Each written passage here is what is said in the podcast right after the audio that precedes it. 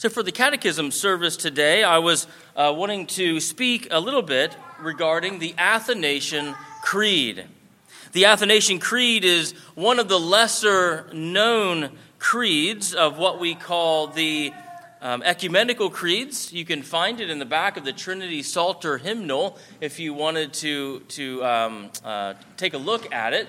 It's, it, it's a longer creed. It's longer than the uh, Apostles' Creed and the, and the Nicene Creed, but it is a rich creed. It's named after Athanasius. Athanasius lived AD 293 to 373.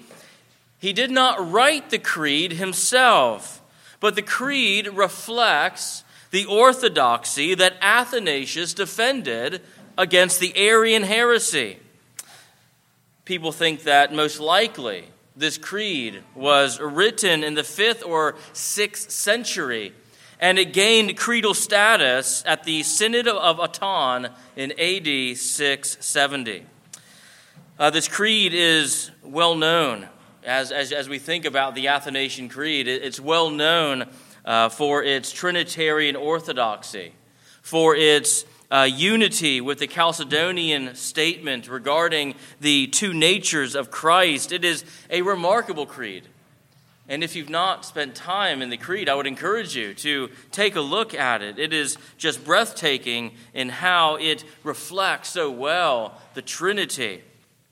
You know, throughout the years, this creed, again, has been admired for the truth that it contains. A very orthodox, but there have been a few things regarding the creed that have been a bit controversial.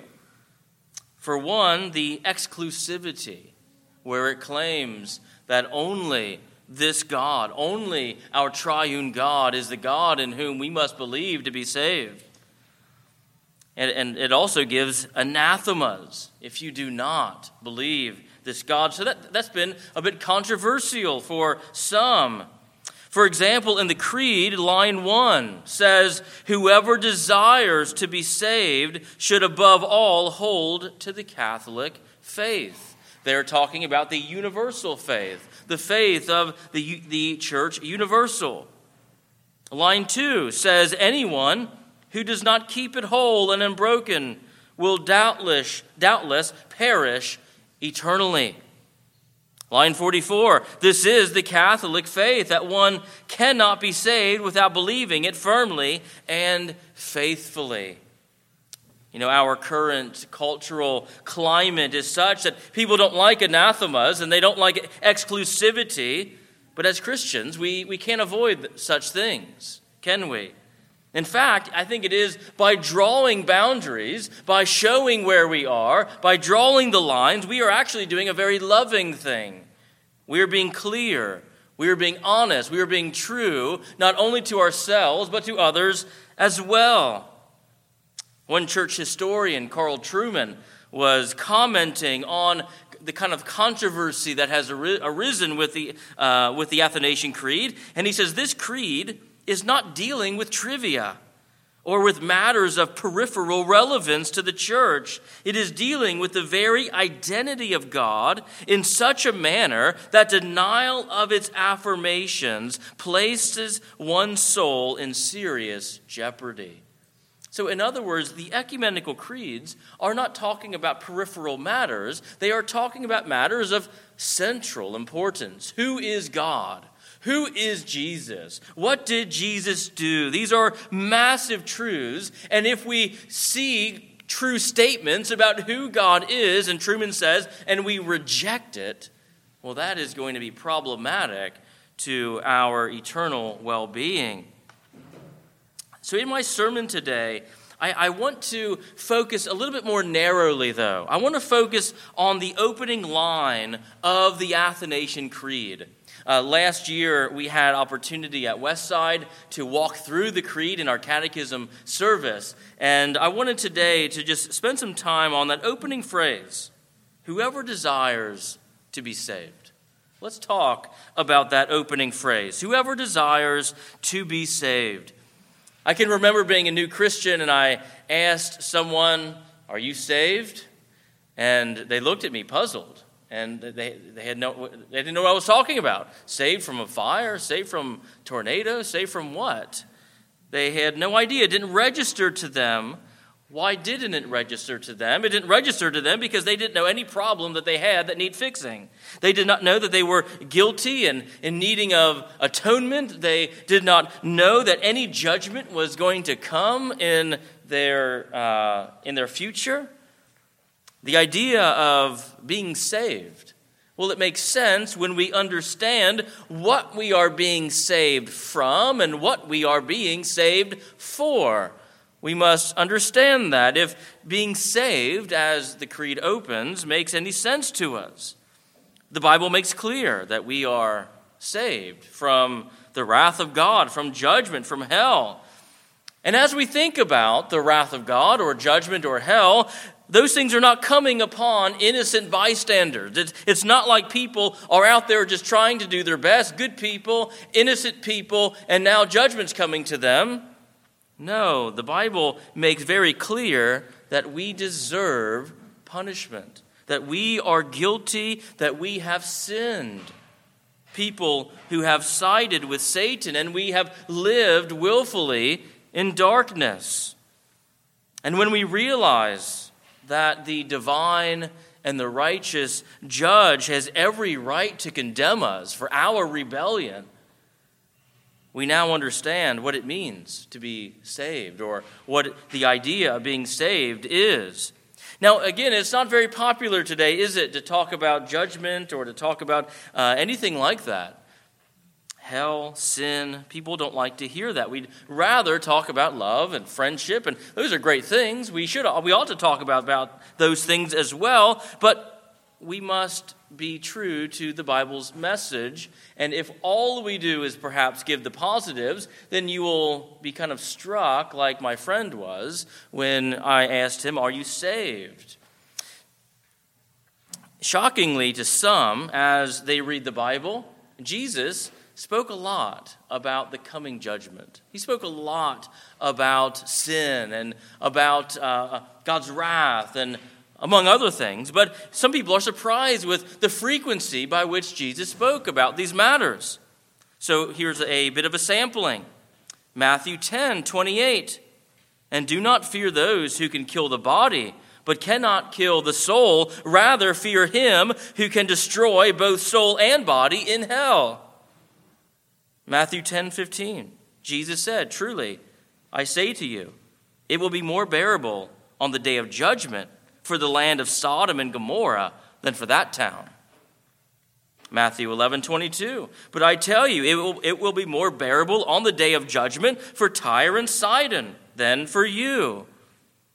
Matthew uh, 12 36, I tell you, on the day of judgment, people will give an account for every careless word they speak. And finally, Matthew 12 41, the men of Nineveh will rise up at the judgment with this generation and condemn it. Interesting how frequently he was mindful of the coming judgment, and he made that known to his audience. I think we, we get the point here of what Christ is, is pointing us to. And not only did Christ speak about the coming judgment, but it featured in the apostolic uh, evangelistic message as well. For example, in, uh, in Acts 17, Paul is preaching to a pagan crowd, and Paul says, God commands all people everywhere to repent because he has fixed a day on which he will judge the world in righteousness by a man whom he appointed. And of this he has given assurance to all by raising him from the dead. Again, examples could be multiplied. You know, it's interesting to think about judgment and about hell, uh, just looking at the biblical history. If we go back to Adam and Eve, but even before they, they ate the forbidden fruit, hell was originally a place that only Satan and his, his fallen angels, his demonic army, would have gone into. But after, after our first parents' rebellion, now judgment day and hell and and and uh, um, all of that is now for sinful people as well. You could say that when Adam and Eve sided with Satan, they signed up everybody, all of mankind, for judgment and for the possibility of hell. And it was with that backdrop that salvation now shines more brightly against the dark canvas of sin and the dark canvas of Adam and Eve and their, their rebellion, against the dark canvas of the wrath of God, now the salvation and the loving heart of our triune God shines all the more bright. Now, all of Scripture is pointing to a day in which God will come and Believers will be rescued, unbelievers will, will be punished, and God will bring new creation, eternal creation. And as we think about all the events in the Bible, as we survey all of the biblical history, and we look at the Exodus and the building of the temple and the exile and the, the restoration and the building, uh, uh, or uh, the rebuilding rather, of the temple and the work of Christ and the spread of the church and so on, it's all leading to consummation, all leading to that end point. G.K. Beale wrote, all these events with glorious goals point to the glorious goal of the final events of history, in which God will definitively execute judgment, accomplish redemption, and establish eternal new creation. So, to help illustrate this, if you have your Bibles with you this morning and you want to turn there, turn with me to 2 Peter chapter 3. 2 Peter chapter 3. Peter is uh, begins in 2 Peter 3, and he's, he is exhorting the church to remember the predictions of the prophets and the commands of the apostles. You might remember in 2 Peter chapter 3, there are various scoffers who are scoffing at Peter, at the church, and they are saying things like, Well, where is Christ? It's taking too long why haven't you given up hope yet? The clock has just been ticking, and there's no Christ coming back. And to this question, the Apostle Peter says the scoffers have forgotten their own history. They have lost sight of the events of the past, and they have forgotten how God typically works in the past. Peter shows us that history is divided into three ages or three epochs, you could say.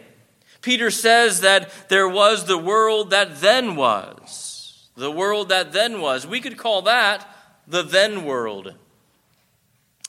That was the pre flood world, the world that existed prior to Noah's global flood. And after the flood, Peter says there is the world that now is. We could call that the now world. We are living in the now world. And then in, in verse 13, Peter speaks about the new heavens and the new earth. We could call that the new world. So we have the then world that was pre flood, the now world that is Noah to our present day, and then we have the new world that will be established when Christ returns. So, just as the then world, the world that existed before the flood of Noah, the then world was brought into judgment. And so, what Peter is saying is that judgment awaits the now world.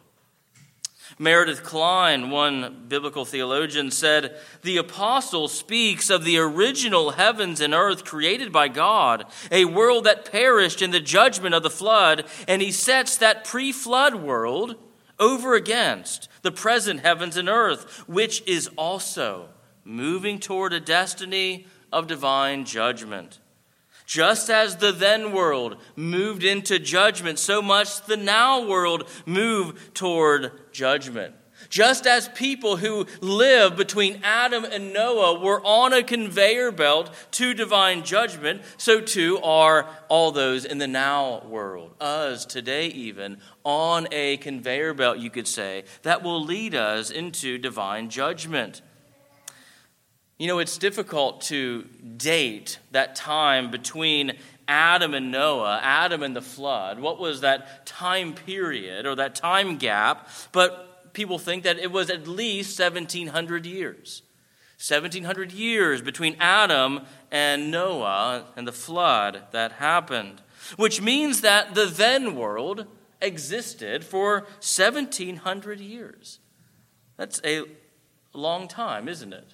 That's a long time of, of God being long suffering, God being patient, God delaying his judgment. You know, a, a, there was a wicked people on the earth that wanted to, do evil continually in their hearts, and God was patient and long suffering. And in the end, only one man is found righteous before God Noah and his family. Eight people in total were saved on the ark during the time of the flood.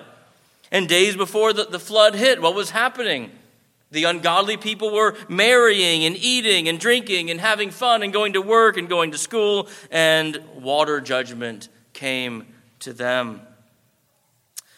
To pass through judgment and survive, you had to be on the ark. Only on the ark will you find salvation through judgment. It's interesting to kind of think about well, what was that climate like days leading up to getting on the ark? Peter calls Noah a preacher of righteousness. So perhaps he was out there preaching to a pagan world, pleading with people to get on the ark. But he was preaching to reprobate ears. And in the end, only eight got on the ark, only eight were saved. And they passed from the then world into the now world. Peter's message then is that our world too is heading toward a type of destruction and judgment as well. As was the days of Noah, so will be the days of the Son of Man. In verse 10 in 2 Peter chapter 3, it says, But the day of the Lord will come like a thief, and then the heavens will pass away with a roar, and the heavenly bodies will be burned up and dissolved and the earth and the works that are done on it will be exposed. The people in Noah's day faced water judgment. The people in the now world are facing fire judgment. And there is only one way in which you can be saved, and that is being in Christ. Christ is the only ark. Christ is the only way in which one can travel from the now world into the new world.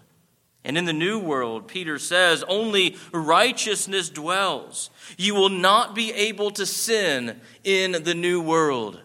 You will not be able to have a sinful thought. You will not be able to say a sinful thing. You will not be able to do a sinful deed. It is a realm totally saturated by the Spirit of God, completely righteous, and all because of Christ. But what does this mean now? Well, Peter says that God has not forgotten us. People are saying, well, where is Christ? Too much time has passed. Peter says, think about the past 1700 years before, before the water um, judgment came. God is patient. God has delayed his wrath, delayed judgment. But why would he do this? Why does God delay? Why doesn't God just come now and punish sinful and wicked people? Well, verse 8, Peter says, But do not overlook this fact, beloved, that with the Lord one day is, a, is as a thousand years, and a thousand years as one day. The Lord is not slow to fulfill his promise, as some count slowness, but is patient towards you, not wishing that any should perish, but that all should come to repentance. And God set the rainbow in the sky as a sign of his delay, of his delay judgment. This era, you could say, of common grace for the purpose of salvation for the purpose of people repenting of their sins and believing on Christ. Yes, fire judgment is coming upon the now world just as water judgment came upon the, the, uh, the then world, but our only hope here and the now is in Christ. And so, as we reflect on the opening phrase here in the Athanasian Creed. We, I think, sense a bit of the evangelistic zeal. Whoever desires to be saved should above all hold to the Catholic faith. Do you desire to be saved? Do our friends desire to be saved? Do our coworkers desire to be saved? What of our family members? Well, as, as Reformed Christians, we know that ultimately, ultimately that desire is given by the Holy Spirit. But the Holy Spirit works through means, does he not? How will they believe unless someone preaches? Let us then go, friends, and tell of this universal faith. Let us tell of this triune God, of Christ, fully man, fully God, who died upon the cross who rose again from the dead, ascended into heaven, interceding for us now, and will one day come back to judge the living and the dead. Whoever desires to be saved should above all hold to the Catholic faith. God is delaying final judgment. And because of this delay, we should be motivated to take this message, the message of the ecumenical creeds and, and, and, and, and also of our confessions, we should be motivated to take the message of the gospel to our neighbors, our families, our friends, so that in the end, they could stand with us and they could say with us, even as Peter said, but according to his promise, we are waiting for a new heaven and a new earth in which righteousness dwells. Amen.